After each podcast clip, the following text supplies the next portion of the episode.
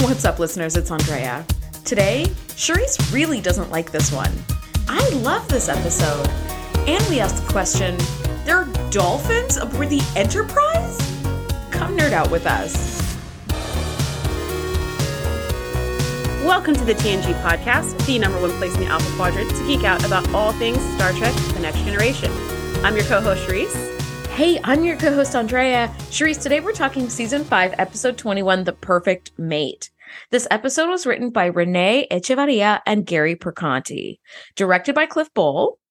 Picard serves as a host for a peace treaty between two warring planets, but he may be unable to resist the reconciliation gift, which is a beautiful empathic metamorph who is to be presented by one leader as the other's wife. Famke Janssen is so gorgeous mm-hmm. in this mm-hmm. episode. Literally so excited to watch this one and review it. I don't remember like a ton of the details, like right off the top, mm-hmm. but I just remember that there was like kind of like this egg made out of light that's sort mm-hmm. of glowing, and the person breaks out, and she's supposed to be like a perfect mate to whoever she's around. And I thought it was super creative story, and I was so excited to jump into it. What are your initial thoughts? Yeah, I didn't really, really remember this story. This is one that I usually give a skip because the thing oh. I do oh. remember is that it was some woman being pre- uh, bred as a perfect mate and being yes. treated as property. And I just feel like women being treated as property is such um it, I want to say an old school way of thinking, but it's not. like it's still kind of a current way of thinking that should yeah. like die a fiery death so I just felt like, oh, even in the 24th century, women are still treated as property. That doesn't feel very novel to me. So I usually give this one a skip. And in rewatching it, I was not super excited.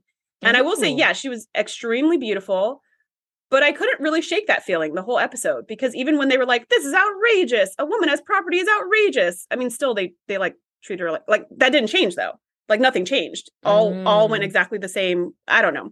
I didn't really understand the point of this episode, so I'm really curious to hear your take on some of these things to see if my opinion changes by the end of our conversation. Ooh, see this one, oh my gosh, this is a rare one where we have like differing opinions. Like you and I have different opinions on like Alexander, but yeah. not on the episodes as a whole, where we're both like that was trash or we both right. think it was wonderful. So right. it's really cool. Like I like this one a lot. I I the woman bred to be a gift is yes, it sucks. However, what I thought was really creative about the story is that she's an empathic metamorph. So anyone she's around, she like morphs to be the perfect companion for that person. I think it would have been a little bit cooler if it would have been like male or female. She would just become like the perfect friend or the perfect partner or the perfect cousin or the perfect whatever, right? Mm-hmm. Um, but it's really just around men. So I was like, maybe just have like a woman be like her escort around you yeah. know, I was going to say campus, but like around the enterprise. around the I'm ship, like, yeah. Yeah, around the ship, you know, but like I loved the idea. Also, I really loved her like hair and makeup and her um dress mm-hmm. was so beautiful. I was like, "Oh my god, why can't I wear something like that?" You absolutely can. Um, eh, I mean, I can't pull it off like Famke Janssen, though, let's be honest. Which, by the way, here's a fun fact. Um, this was only her second acting job. She was a model. Wow. And after this episode, was offered to join the main cast for Deep Space Nine, and she turned it down. But they ended up loving like her makeup so much that they mm-hmm. used that makeup on Dax in DS9. Yeah, when like, I saw her, wow. I was like, that makeup is so beautiful. It looks exactly like Trill, like the Trill mm-hmm. makeup. Although mm-hmm. the last Trill we saw did not have makeup quite like this. Yes. Um, look totally totally different but this is beautiful like the the makeup job and the little spots and the spots that go down her back yes beautiful beautiful so pretty so pretty all right cool well in an effort to bring centuries of war to an end these two worlds krios and Valt Minor have agreed to a ceremony of reconciliation aboard the enterprise and we kind of start off with the ambassador, uh, the Kriosian ambassador, which I'm like, Krios is a cool planet name. And to mm-hmm. be a mm-hmm. Sounds even cooler. um, the Kriosian ambassador is having this like lovely little tea with Picard in his ready room and asks that the gift that they brought aboard to be kept securely in the cargo bay, which should remain off limits. And Picard was like, for sure, but like, is there anything like illegal or anything? He's like, no, no, or it's just dangerous or hazardous or something. Yeah, he's like, no, it's just like irreplaceable and fragile. So and fragile, yeah. So maybe, you know, don't and he's like, and so Picard's like, sure, like, listen, if the okay, like, who am I to get in the middle of this? Like, fine. So the Enterprise very quickly comes across a Ferengi shuttle that's in distress, and they we see the classic Star Trek move of like beaming survivors off the shuttle as the explosion ensues, and mm-hmm. it's two Ferengis, and they're pretty excited to be aboard, and they're like, perhaps Captain Picard will, or perhaps the captain will like invite us to dine with him, and I love Worf's line where he goes, the captain dines alone and just like leaves them in their quarters. Out. Yeah, no one has patience for the Ferengi of no any one. shape or form. This is like even worse than Alexander, basically. People have no patience for the Ferengi. what was interesting when these two guys walked in is I immediately recognized both of them. I was like, hey, yes, we've seen them both before as Ferengi or somewhere else. And so I did a little Googling on you IMDb. Did. I did. Thanks, IMDb. I, I I always do this. Whenever I see shows and I see an actor I recognize, I go immediately I pause the show, go to IMDb, mm-hmm. find the name of the actor, find the thing they've been in, and then I go all the way back to their original starting career until I find the show I remember them from. otherwise, it's like it's going to bother like a, you. It's like a splinter. I yes. To like, I have to resolve. It's a mind splinter. It's like it's a, mind, mind tickle. Splinter. Yeah. Yeah. And I have to figure it out. So um, one of these actors, Max Grodenchik, I think is how you say his name, um, okay. was also a, the Ferengi in Captain's Holiday the one who was obsessed That's with Vash. What I thought. Yep, That's it was him. I thought. But he's playing a different Ferengi, but it's the same actor and the same okay. makeup, but different name. Um, and he actually goes on to play a Ferengi in Deep Space Nine. So, because they're they're a lot more prominent. Uh, they're a lot more prominent in that story in that world. Mm. Um, Wait, than they are in the, the other series. Who, do we know the actor who plays Quark? Is that the same? No, is that the, is that the same one? Oh, okay, okay, all right, person, yeah. Okay. Um, although Quark did, the actor who played Quark was on TNG, mm-hmm. before and then comes back as Quark on TNG and That's then goes on to DS9 as, as Quark. Yeah. Um, also, the guy who plays Neelix was a a Ferengi in TNG and then comes back. He was. Yeah. Anyway, yeah. The other Ferengi um comes back in the episode Rascals, season six, episode seven, oh, as one of the Ferengi taking over the ship. Okay. Again, he's a different Ferengi, different name, but same exact makeup. I feel like do they just have like is there like one of those like old 80s like metal filing cabinets the kind that screech when you open them and there's all these different manila files in there that say like cardassian romulans like ferengi well, and it's just headshots of the same where they're like let's see there's only three headshots in each file folder in that screeching metal file cabinet. potentially right because we do see the, the actress who plays Kalar comes back like five times as yeah. different different aliens but the Ferengi, I think they want a certain type. They want a person who's very kind of petite in stature, kind of short, yeah. kind of thin. You don't see a ton of overweight Ferengi. I think we yeah. see like one, the Grand Nagus, the like ruler of all the Ferengi or whatever, but yes. they're usually like pretty slight, pretty short, pretty skinny. And so they have to have a certain build, kind of like Klingons too, right? They're pretty tall, pretty big, pretty bulky. They have to have a certain certain build.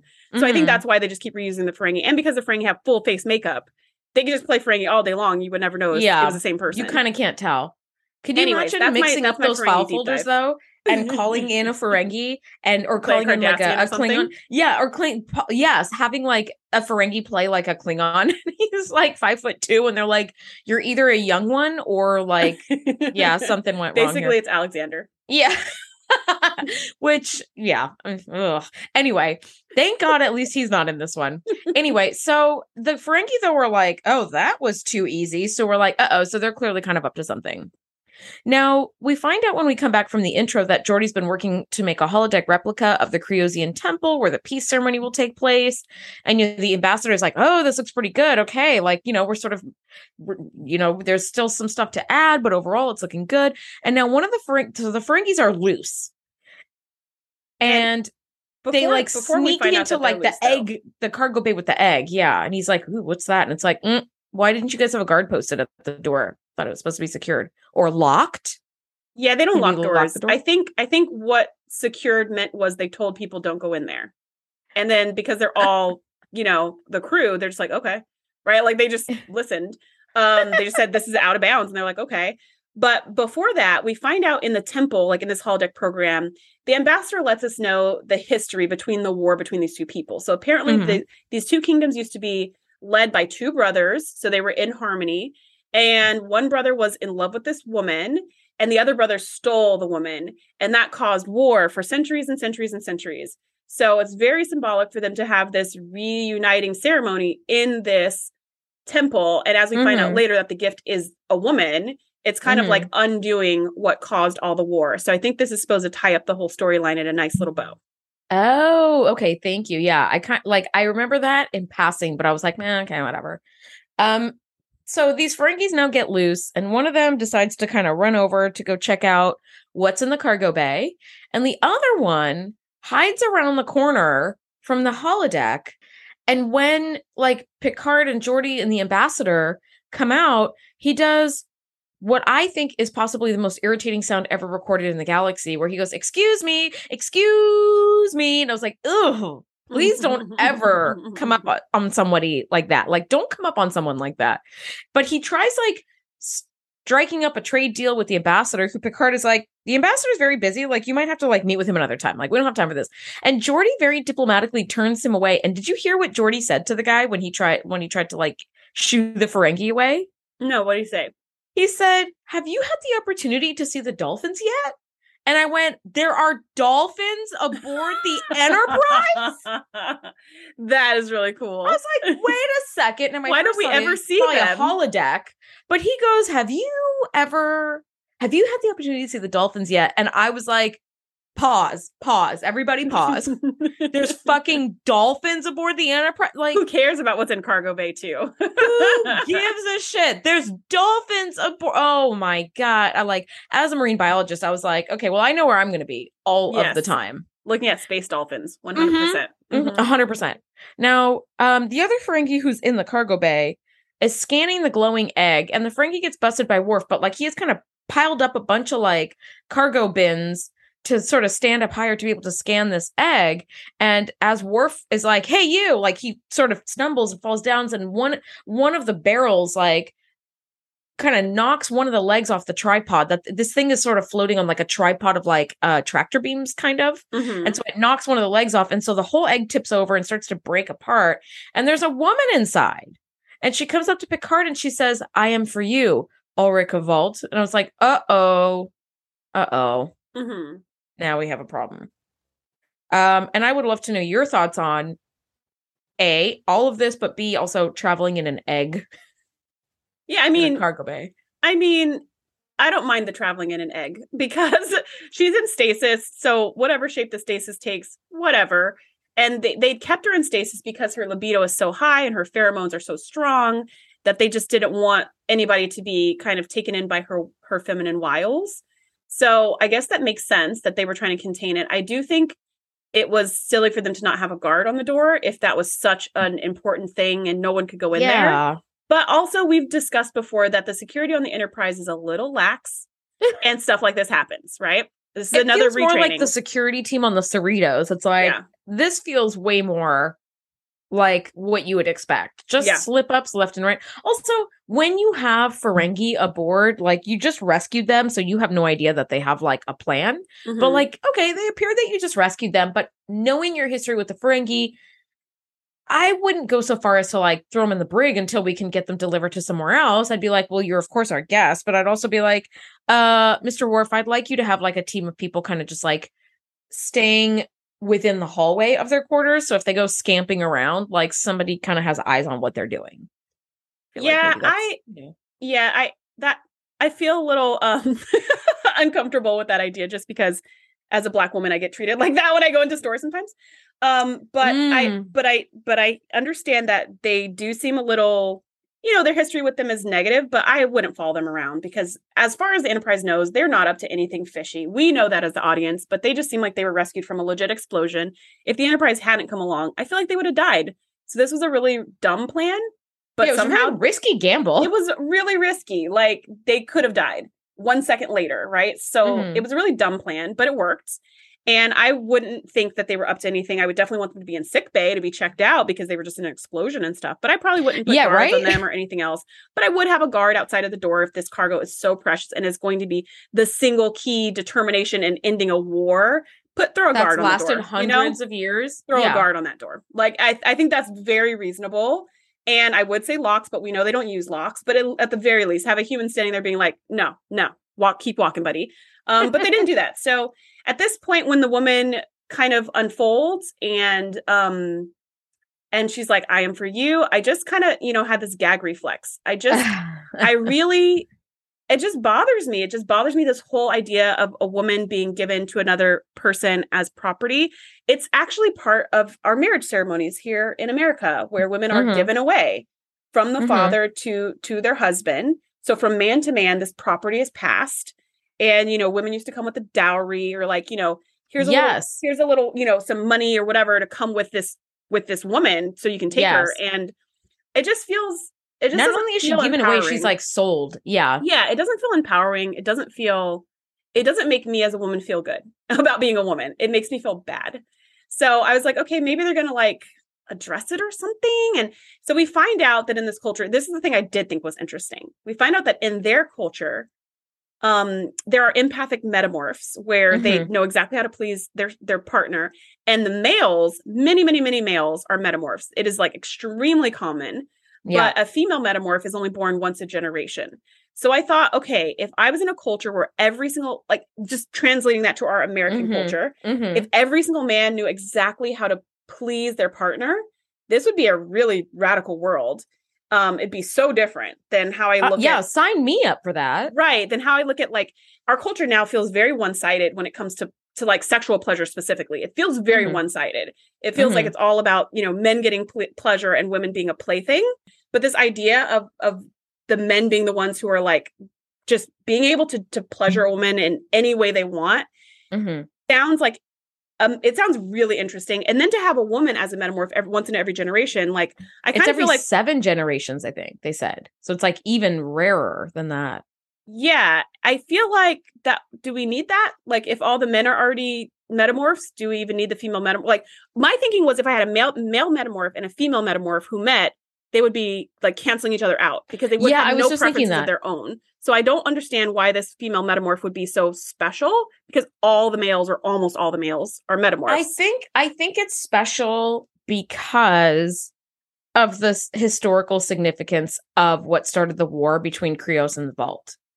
So that's that's my only thing where I'm like a woman was stolen in air quotes stolen, right? Like yeah two brothers like fought over the love of this one woman so like we can bring a really spectacular woman to be like you know the symbolic like gift and like a very like physical gift as well like for this other ambassador and that's like that kind of like puts a neat little bow on like the end of their history and that's yeah. how the war was ended yeah. so i i understand in that sense it's very interesting yeah but yes. just thinking of their culture i was like i don't know what like other than that like that makes a lot of sense but other than that i was kind of like i don't really get get mm. it and then I also was like, but that's not our culture. So I want them to bring in more of the fact that the males are metamorphs and it's very common. And it's like, mm-hmm. I wanted that more in this episode because I just felt like out of that context, we just basically have this woman who's super sexy and is basically a prostitute, right? A prostitute who can read the man who she's with and serve him and please him sexually in any way he wants. And I'm not knocking prostitutes because that's a hard freaking job that I wouldn't want to do. Um, because obviously she'd be super high end like very expensive woman who can like change herself. But I also feel like the message of our culture is a little bit like women should change themselves so that men want them. So again, mm. with this episode, I just was like, this feels very reinforcing to negative stereotypes that my whole life have made me feel so uncomfortable, so less than, so out of step. So I I just really this this whole scene I was like, okay, maybe they're going to turn it around and then I just don't think they did. See, I'm, it's so interesting. It's so interesting that both of us have like such different experiences, like with the scene where I was like, what a what a cool idea. Because I wasn't thinking of it in terms of like, I'm gonna sexually please you. She was like, I'm just gonna become the perfect mate like for life. So, you know, she when she But that's eventually. To, she said, but now I'm gonna become whatever any man wants until I get to that point and I'm gonna and I'm gonna enjoy it. So good for her. Because like that conversation yeah. she had with Riker is like every man I meet, I'm just gonna like hook up with him basically and then when I find the final one, then I like lock in their preferences. Mm. See, I I just thought like when she was talking to Picard at some point in the episode where she had mentioned she's like I would be strong, I would be brilliant, I would be adventurous, I would be all of these things, you know, because that is like what you most want in a mate or that's like who you are, like mm-hmm. I'm mirroring you basically. Mm-hmm. Um which I'm like, that doesn't always work out very well because I have been in relationships with people where we're so similar that we're way too similar. Yeah. And then it's like, it just sort of feels like you're dating no yourself. Yeah. Yeah. And it's mm-hmm. like, mm, okay. So, like, obviously, those relationships ended very quickly because it was like, well, we're just way too similar. Like, yeah. there's just way too, where the, we are exactly the same. And what you need is sometimes two sides of a coin mm-hmm. instead of two of the same sides of a coin. But at any rate, yeah. So I I see why you feel that way. I mean, Beverly is very much on your side. She's incredibly unhappy with the whole women being born and bred as a gift for a man kind of thing. Um, and I see where she's coming from with that. And of course, Picard gives her the prime suggestion as a reason that they can't interfere. so he's like, like, "You cannot stand on that leg, Picard." like he is like, "We." He, I love argument. how he. I love how he playing a Frenchman, tears up a croissant and throws it on his plate and goes, So we just tear up the prime directive? And I was like, I see what you're doing. You're tearing up a croissant as well, like a lovely breakfast pastry, which by the way, I have attempted to make croissants and they are incredibly difficult to make. And they take like three days from start to finish. And I'm like, I think I'll just go down to the bakery and just buy one. So yeah. it broke my heart a little bit to see him tear one up. I was like, no, that was so much work. Oh God. um, Picard does come to visit Kamala to see if she is comfortable.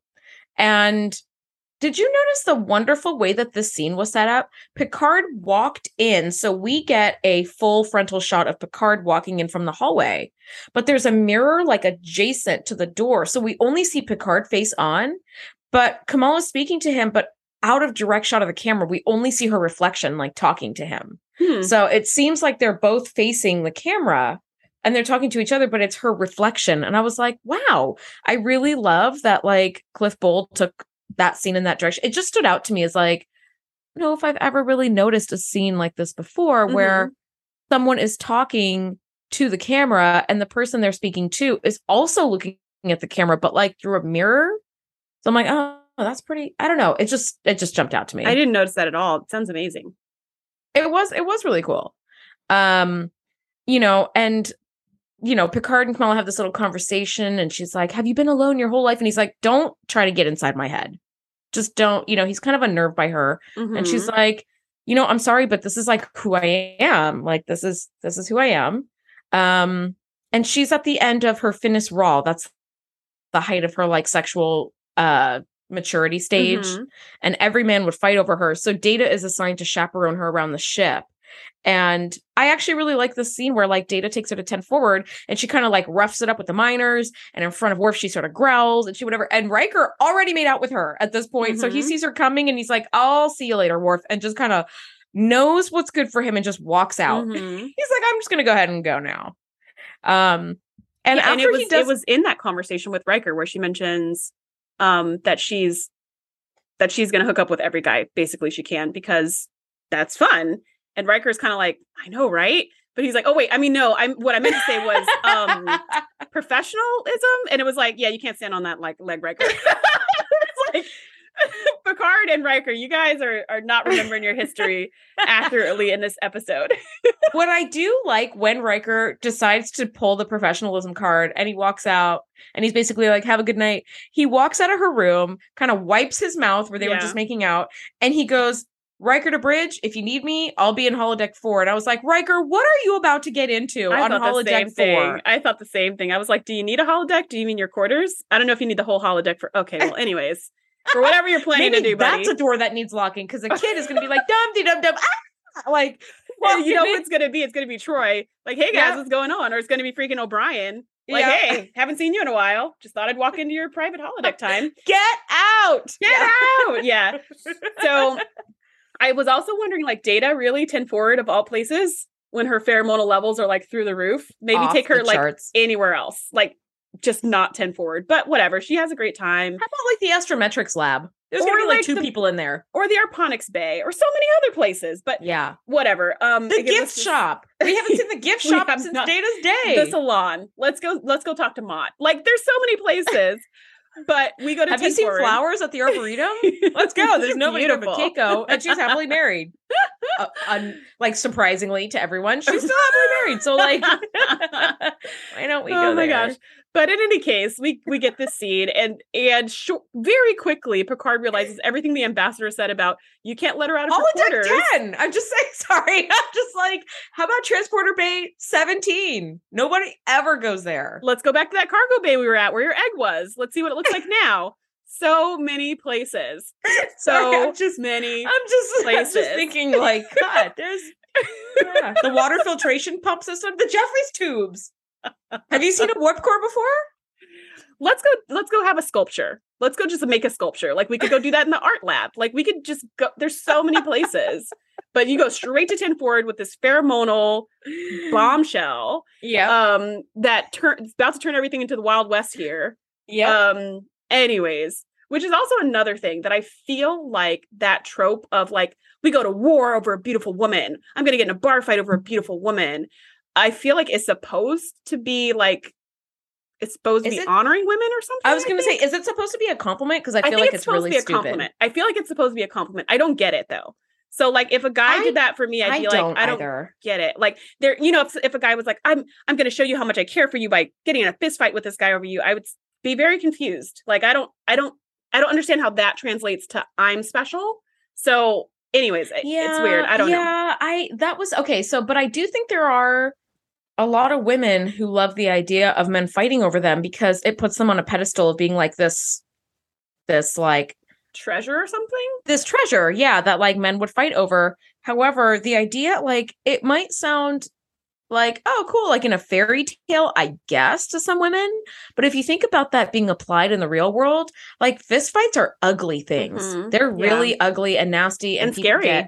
Really, and it's very scary because violent, like violence, like it's very unpredictable and things move very fast. And before you know it, somebody's missing a tooth or an eye or has hit the ground yeah. and died like it's a very scary thing so if somebody actually started a fight with me or started a fight over me i'd just go ahead and collect my things and grab an uber and go home alone i'd yeah. be like neither one of you yeah. ever call me again yeah if this same. is the kind of person you are like same. i don't it's ever va- it's very scary and unnerving very, it does not make me feel scary. safe or protected no. um so yeah anyways so we have this kind of sweet com- connection with data and then we quickly have picard talking to the ambassador basically the ambassador saying i told you so because i literally told you so and picard's like no no no i think it'll be fine and so then picard is like all right i guess it's not fine so then he talks to kamala and is like well so like you remember how i said you're free to go anywhere?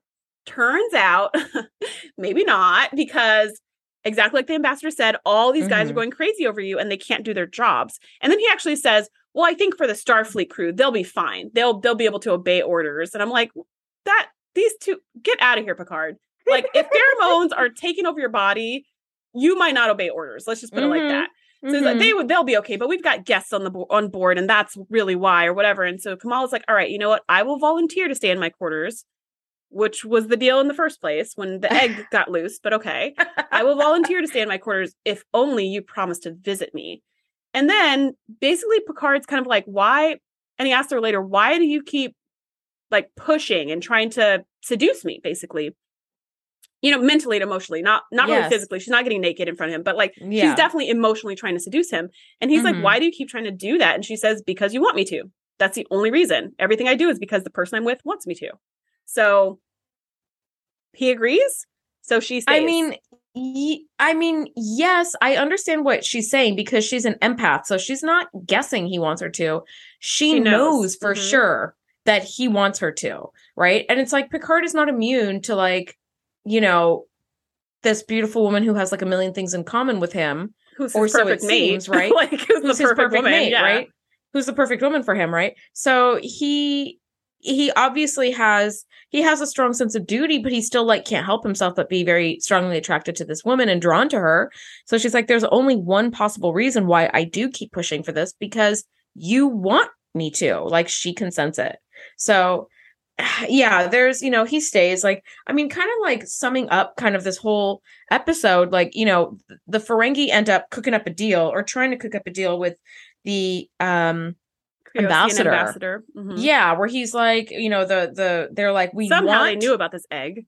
Somehow, how is beyond me. But okay, whatever. Let's just assume that they're a competent race and they got this figured out, right? So you know, the Ferengi are like, hey, we really, really want Kamala. Like she would be invaluable, we, a trading commodity. Da, da, da, we can give you all this money. We can bribe you with all this shit. Like a shuttle will be here in two hours to like come come get all rendezvous us. with us, and we can all run off into the sunset. Yes. And I gotta say, the Kriosian ambassador isn't that smart because he goes, Thank you for that information. I'm gonna go tell Picard that right now.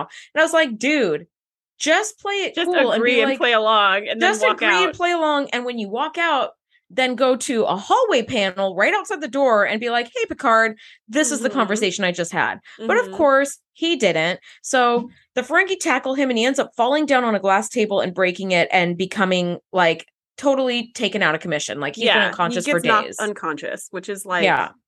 really scary because Yeah. he's super old. We find out later he's 200 years old. But even Mhm. at the age the act- the actor really is, which is probably like I don't know 70 or something, 60, Mhm. 70, you're like that's not good. I mean, if for any age for you to fall on your head onto a Yep. glass table is not good, but especially when you're when you're older and your bones are less, you know, um strong and stuff. I was Oh, actually yeah. worried for the actor like the I was like or the stunt man or whatever. I was just like, "Ooh, that didn't I know it's not That real does not glass, but ow." like that still looks like that a- really it's hurt. Sugar, it's like that sugar sugar thing that looks Yeah, like it's the sugar spun glass. sugar that looks like glass. Yeah, sugar glass. But even still, it's like, dear God. But like Beverly's able to stabilize him, but he's going to be unconscious for a few days. And Kamala's like, uh, the conference can't be postponed. And it happens like tomorrow at this point. Yes. And like I'm in the very final stages of this like sexual maturity, and I have to bond with Alrik Valt in the next two days. So there's like, otherwise I've missed my window. And I was like, damn, that is you guys didn't have a B plan or anything in case shit went wrong? You're in space. You didn't think anything could go wrong? That's Okay, whatever. really that's a really good point. like this is if this why did they wait to the very last stage of her of her thing? Why didn't they do it like a year earlier and she could still be kind of like saucy, but Yeah. just she would just have to be confined to I the mean- palace, which she already was on her home be, world. So whatever. To be fair to the plot, she did say, had I remained in stasis in my little glowing egg, Mhm. there could have been some room for error, but because I was brought out of Right, you're right, early, you're right, you're right. now it is too late. So it's like, but even still, you're right. Like, how about a year before? right. A year before. Right. How about not like a day before? Not like So, yeah, two weeks Picard- before and it's a two week journey. Like that is cutting it yeah, very no, close. that's extremely yeah. And then what happens if you close if the window closes? Then what? Then what do you do? So Picard is the only person who's familiar enough, surprise, surprise, um, with the peace treaty that Kamala's like, I'm very knowledgeable in the culture of Valt and will assist you in the ceremony, but you need to be the point person on this now because apparently new temporary ambassador. Why Uh, not? By the way, you don't have like an understudy ambassador, also like just one ambassador and one egg. Dear yeah, I God, thought the same thing, and I was like, "Yeah, yeah, Picard's great at being an ambassador." And like he said, he said, "I can't represent the desires of your people. Like I can't represent you guys accurately. I don't know what this ambassador had in mind that he wanted to fight for, the, the negotiations he wanted to make." And I was like, "Yeah, maybe you need to phone a friend. We need to hop on a Zoom call, get the other ambassadors up on here." put them on screen and have them do the ceremony or whatever you can you can ring the bells but we need someone from that world said you can ring the bells. Sure, you can you can knock the xylophone in space. You can do all the you know gong, hit do all the ceremonies, but the actual negotiation should happen with representatives from that planet and Yep. this other planet. Like Picard Yep. should not be stepping in as some last second, you know, ten hours before the negotiation. Tell me all the things you want me to negotiate for. Like this is Mhm. crazy, but Mhm. whatever. Everybody's cool with it. The planet's cool with it. They just gave him carte blanche to like you you you know us pretty well, Picard. You probably know what we want. You just negotiate this peace treaty for this hundred, you know, three hundred year long war we've been having, and all will be well. So that's what they decide, and I guess it's all fine. Yeah, they yeah, she ends up working with him and like, you know, they do the xylophone training and a whole bunch of stuff and you know, they do end up bonding further because he talks about, you know, how he took piano as a kid and she took musical instruments and he's like, "Oh, which one do you play?" And she's like, "All of them," you know, because she has to be well versed in like Everything. everything of Mhm. everything possible because you never know when you might have a mate that needs you to also be a brain surgeon. Who knows, right? Yep. So, you know, the or evening expertly bef- play the xylophone. Yes, whatever it may be. space xylophone. Mhm. So the night before the ceremony, um, Chancellor Alrik beams aboard. He's solely concerned with the provisions of the peace agreement. He is not concerned at all about Kamala. He's like a little weaselly kind of like just sort of very unlikable man. Yeah, so he doesn't care like, about oh, the ceremony shit. either. So that was also a waste of time learning because he was like, these people are so ceremonial. Like he he knows the other planet cared about ceremony and gifts and yada yada. Yeah, he's like, he's all like, I care just... about is the is the trade agreement. Yeah, that's all that's I care it. about. Mm-hmm. That's it. So Picard's like, dang it, like my perfect mate is going to be stuck with this like little mushroom of a human being who's like meh, meh, meh, about stuff, right? so Kamala is afraid to be alone on the eve of her bonding with Alrik, and Picard agrees to stay and talk with her, and their connection grows even deeper. And she does the like stroking his hair thing, but he doesn't really have any, so she just kind of strokes his head, gives him a and little scalp massage. Yeah, and she is super falling for him, and he knows he should leave, and you know he's got to go have tea with Beverly the next morning, and it is the moment I have been waiting for since we started this podcast. They have the tea, pot, and cups that all form together to make one set. Did you notice it? No, it's I called not. the Saenger Porcelain Design 2 set. I have a picture of it up now on our Instagram, so go check it out. Saenger is spelled S A E N G E R. It's like a very, very like architecturally sculptural like teapot set. It too can be yours for four hundred dollars.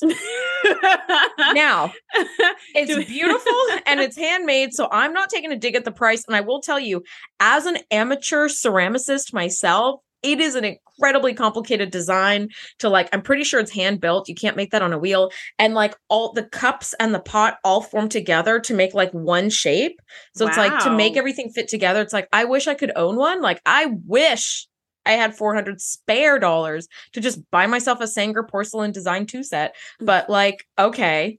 But he's having this tea with Beverly mm. and he's like, I'm so drawn to Kamala and Beverly is such a shoulder for him. And I was like, I think that's really sweet because she's like, I wish I knew how to help you, buddy.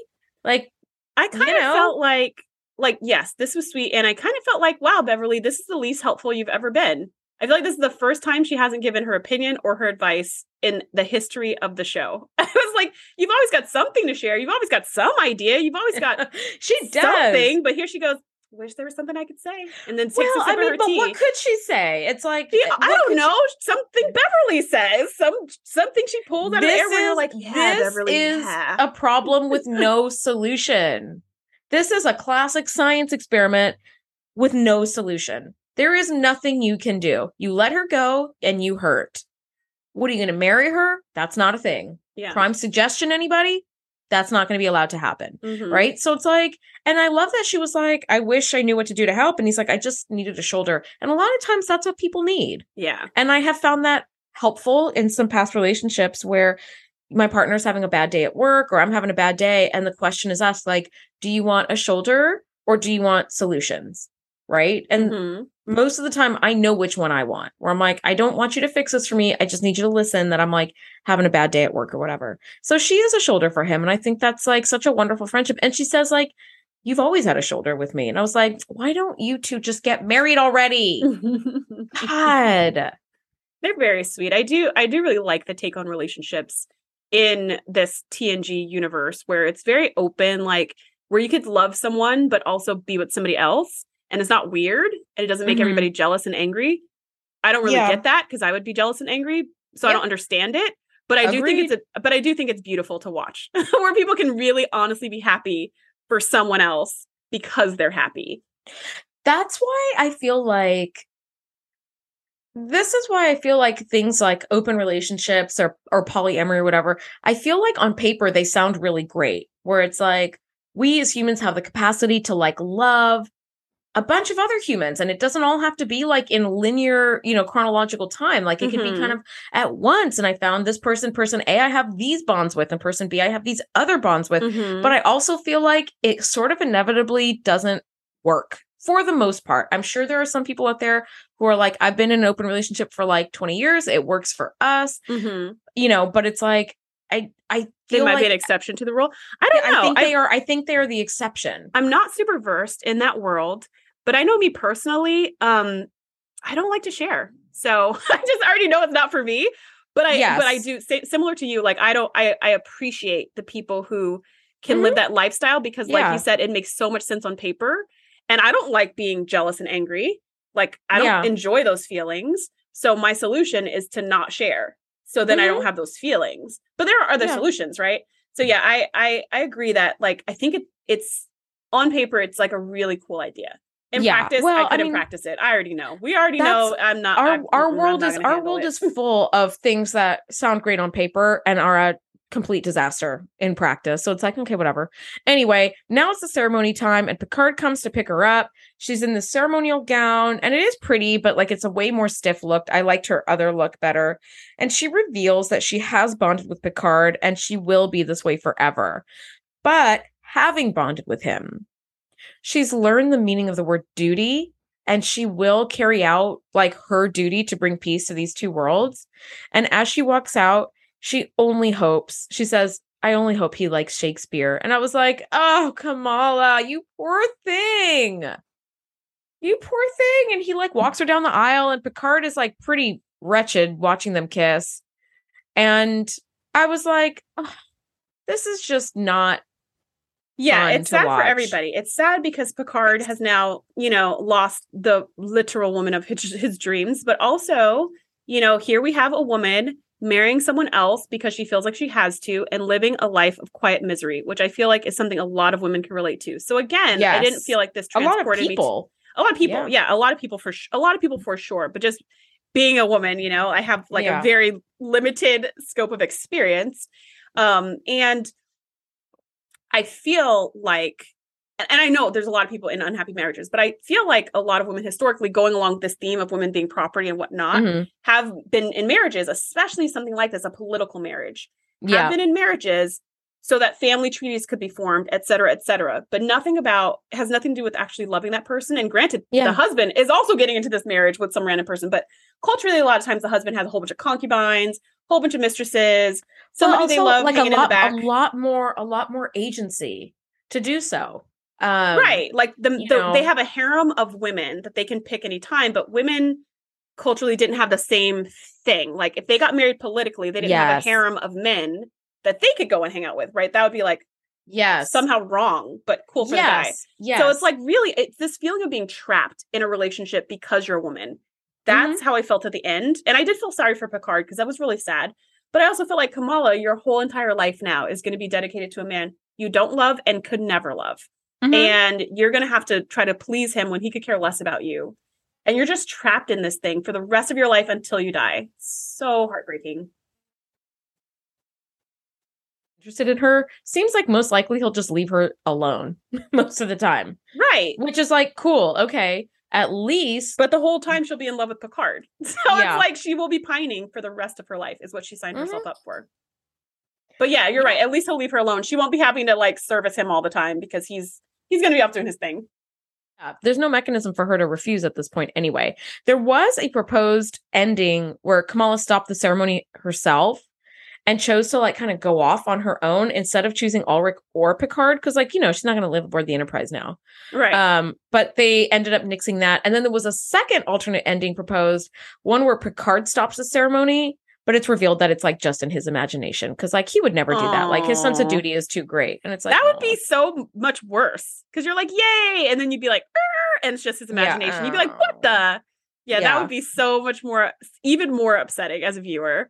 Yeah yeah anyway they didn't go with either of those. that's you know that's kind of where things end into parting the ambassador is like you know i was chosen for this role for one reason alone because i'm 200 years old. So like this woman's sexual like maturity pheromones probably wouldn't do much to like sway me in either way but i would be lying if i said i wasn't tempted at all. And you spent like days and days with her.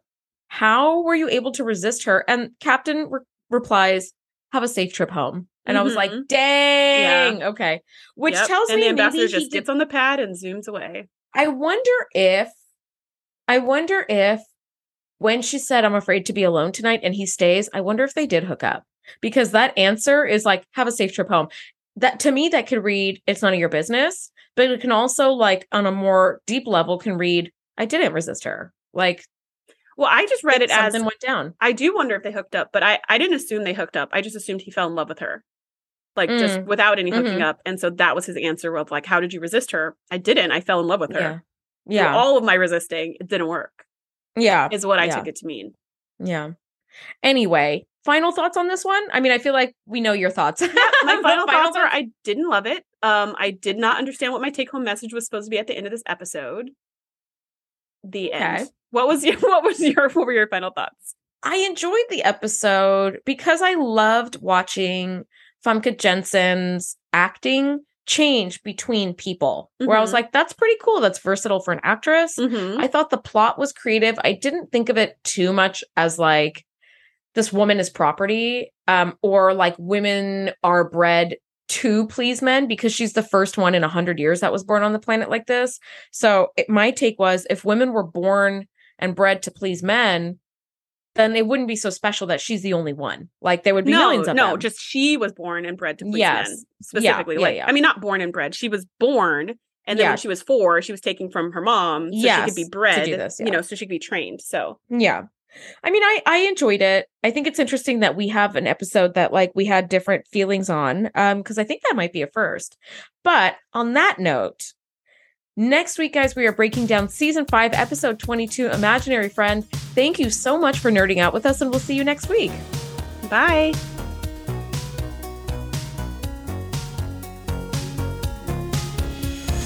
Thanks for geeking out with us. Be sure to join the crew at thetngpodcast.com to be the first to know when we do our live shows or host events exclusively for our members. We'll see you next time.